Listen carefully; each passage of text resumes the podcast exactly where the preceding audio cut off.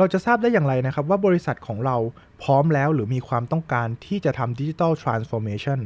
อะไรคือตัวชี้วัดหรือ Key Value ว่าถ้าหากธุรกิจของเราเริ่มทำ digital transformation แล้ว เราจะประสบความสำเร็จ ขั้นตอนของการวางแผน transform ธุรกิจ หรือโรงงานของคุณให้กลายเป็น smart factory มีอะไรบ้าง และเราจะมาหาคำตอบที่สำคัญที่สุด ซึ่งก็คือเราจะเริ่มต้นมันอย่างไร คุณกำลังรับฟัง Metro Desk Podcast You are listening to Metro Desk Podcast The Sound of Your Success 18 Gram Story รายการที่จะนำเสนอข่าวสารในปัจจุบัน อัปเดตเทรนด์เทคโนโลยี และข่าวสารธุรกิจ สวัสดีครับ นี่คือ 18 gram story รายการพอดแคสต์ที่จะนำเอาสาระความรู้และเทรนด์ในเรื่องของธุรกิจ นวัตกรรมและการผลิต นำมาเล่าให้ฟังในรูปแบบที่เข้าใจง่าย สนุกและได้สาระความรู้ ในปริมาณและส่วนผสมที่ลงตัว ตามแบบฉบับของ 18 gram story กับผม มาวินคณบุตร ปฏิเสธไม่ได้เลยนะครับว่าคำว่า Digital Transformation เนี่ย หรือที่เรียกสั้นๆว่า DX นะครับ กลายมาเป็นอ g e n d a หลักในสำหรับหลาย ๆ องค์กรกันไปแล้วแต่รู้หรือไม่นะครับว่าหลายบริษัทหลายองค์กรที่พยายามผลักดันอ g e n d a นี้เนี่ย มีไม่กี่แห่งเท่านั้นที่จะประสบความสำเร็จได้จริง ๆ คำว่าประสบความสำเร็จในคำจำกัดความนี้นะครับ คือการที่เราจะเปลี่ยนอ g e n d a ของการทำดิจิทัลทรานส์ฟอร์เมชันเนี่ยให้ตอบรับกับ pain หรือปัญหาที่มีอยู่จริง ๆ ในทางปฏิบัติ หรือจะทำอย่างไรนะครับ ที่จะลดความเสี่ยงและเพิ่มผลกำไรจากการทำ digital transformationคำถามที่สำคัญที่สุด จึงตกมาอยู่ที่เราจะเริ่มจากจุดไหนก่อน ขั้นตอนที่ยากที่สุดคือการออกสตาร์ทจากจุดเริ่มต้น และจะทำอย่างไรนะครับ digital transformation ถึงจะสามารถอะไลหรือปรับให้เข้ากับกลยุทธ์ หรือไปในทิศทางเดียวกันกับอ g e n d a ขององค์กร PTC ซึ่งเป็นบริษัทที่มีความเชี่ยวชาญนะครับในด้านของการทำ digital transformationโดยการนำเทคโนโลยีที่เป็น Cloud Platform หรือ Industrial IoT เข้ามาช่วยองค์กรหลายองค์กรทั่วโลก รวมไปถึงการเป็น partner นะครับของ Metro System เจ้าของรายการและช่อง Metro Desk Podcast PTC สรุปมาให้สั้นๆนะครับ เป็น 5 step หรือ 5 ขั้นตอน ที่จะทำให้เราเนี่ยสามารถมองเห็นภาพได้มากขึ้น และตอบคำถามได้นะครับ ว่าองค์กรของเราทำ digital transformation ไปเพื่ออะไร และเราควรเริ่มจากการแก้ หรือ Target พุ่งเป้าไปที่เป้าหมายใดก่อน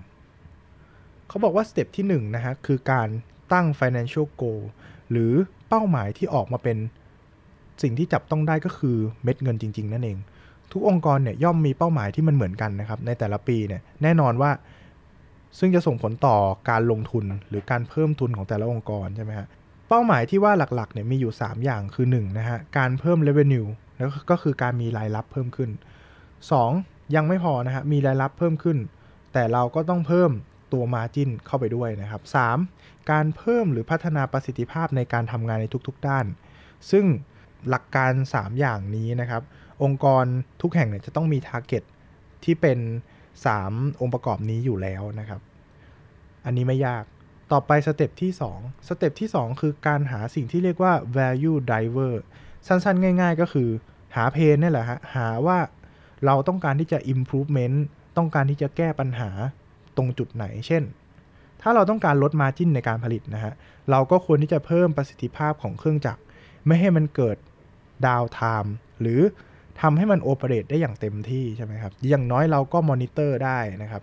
และการที่จะทำแบบนั้นได้เนี่ยเราก็จะต้องใช้สิ่งที่เรียกว่าตัว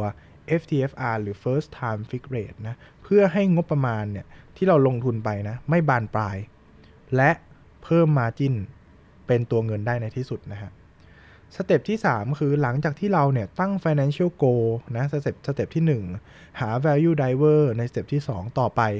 คือการหา tool หรือว่าเครื่องมือ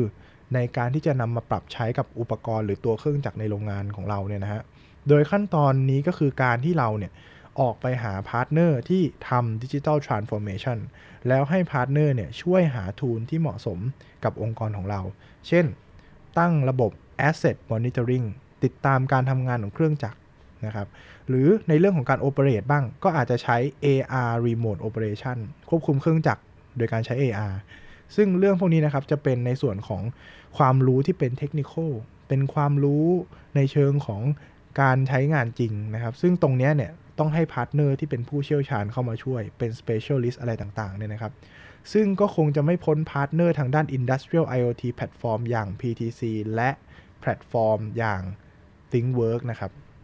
step ที่ 4 คือการวัดผลที่เกิดขึ้นจากการ implement พวก tool ต่างๆ พอเรามี tool แล้วนะครับ เราเอา tool มาใช้งาน แต่เราก็ต้องมีการวัดผลด้วยนะครับ วัดผลกับ partner ในระยะเวลาสั้นๆ แล้วก็ค่อยปรับเปลี่ยน และก็ implement ไปอย่างต่อเนื่องทำไปเรื่อยๆ ในส่วนนี้จะเป็นการวัดผลที่เป็นตัวเลขที่แท้จริงเลย อย่างเช่น อาจจะวัดในส่วนของค่า design efficiency นะครับ ว่าเราดีไซน์ชิ้นงานออกมาแล้วเนี่ย performance เป็นแบบเป็นอย่างไรนะครับ วัดตรงๆเลย หรือวัดค่า performance ของเครื่องจักร อย่างเช่น OEE นะครับ ค่า availability หรือการทำงานของเครื่องจักร ว่ามีการ shutdown มี downtime มีการ maintenance ระยะเวลาเท่าไหร่นะครับคำนวณออกมาเป็นเปอร์เซ็นต์ หรือแม้กระทั่งการเอาในเรื่องของตัวเงินมาคำนวณด้วยนะครับ step ที่ 5 สุดท้ายเลยคือการดู financial outcome หรือผลลัพธ์ที่ออกมาเป็นตัวเงินนะครับ ว่าตัว benefit นะครับ ที่มันจับต้องได้เนี่ยผลประโยชน์ที่เราจับต้องได้เนี่ยมันออกมาแล้วจริง ๆ ตาม target ที่เราตั้งไว้ใน step ที่ 1 หรือไม่ เช่น revenue เพิ่มขึ้นเพิ่มกี่เปอร์เซ็นต์ operating margin นะครับเพิ่มขึ้นกี่เปอร์เซ็นต์นะครับหรือ asset efficiency เพิ่มขึ้นกี่เปอร์เซ็นต์เรา optimize ได้เท่าไหร่ และถ้าหากองค์กรของเราเนี่ยทำตาม 5 step นี้นะครับ ก็จะช่วยให้องค์กรสามารถที่จะทราบได้ว่าการทำ Digital Transformation นั้นประสบความสำเร็จในเชิงของธุรกิจหรือไม่ แต่หลายคนนะฮะณจุดนี้เนี่ยอาจจะยังมองไม่เห็นภาพ ว่าแล้วไอการนำขั้นตอน 5 สเต็ปนี้ไปใช้งานจริง ๆ แล้วเนี่ยกับเคสจริง ๆ ในทางปฏิบัติมันเป็นแบบไหน เพราะว่าในแต่ละองค์กรนะครับแต่ละส่วนงานเนี่ยก็มีเป้าหมายหรือว่าเพนและเครื่องมือหรือ tools ที่จะนำมาปรับใช้เนี่ยไม่เหมือนกัน ซึ่ง PTC นะครับเขาได้รวบรวมเอาไว้ทั้งหมดเนี่ยสด้านหลักๆ เลย ที่หลายองค์กรหรือธุรกิจที่เป็นโรงงานต้องมีคือ engineering manufacturing และ service คุณกำลังรับฟัง Metro Desk Podcast You are listening to Metro Desk Podcast The Sound of Your Success